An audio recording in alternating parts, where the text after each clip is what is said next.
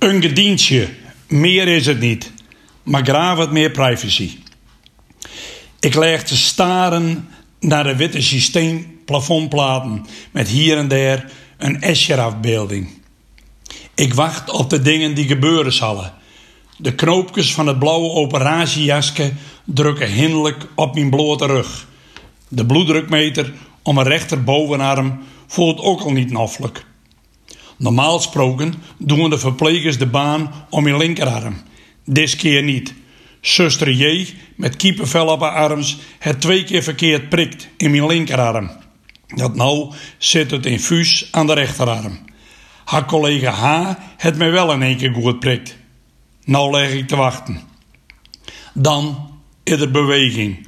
Zuster J komt achter de balie fut en doet de gardine naast me dicht en creëert ze een kamerke van stof. De deur gaat open. Een man van mijn leeftijd met een wilde bos gries haar loopt richting de balie en leidt er papierendel. Hij overziet de kamer. Ik leg te wachten.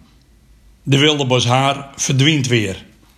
Dan gaat de deur opnieuw open. Ik zie dat twee verpleegsters in blauwe operatiekleding een bed naar binnen rollen. Daar leidt een begin 50 op het bed, een man. Een vrouw met een voorjaarsjas over de arm loopt achter het rollende ziekenhuisbed aan. De blauwe zusters rieden de man routineus achter de gardine naast mij. De beide verpleegsters verdwijnen weer. Zuster J neemt een plak in. Ik hoor de vrouw met de jas over de arm groen, in tennis. Mijn voeten binnen stien koud. Ik heb droge moon. De vrouw aan de overkant staat mij aan. Haar ogen staan grillig in haar voorhoofd. Dan begint zuster J te praten. Dat het een dreun is. Dat ze begrijpen kan dat het onverwachts komt. Dat het bericht wel even verwerkt worden moet. Dat dokter de papieren voor het weekend al klaar heeft. Dat ze morgen met dokter praten zal. Dat dokter alles uitleggen zal. Dat dit, dat dat. De man troost zijn vrouw. De vrouw gult alleen nog maar.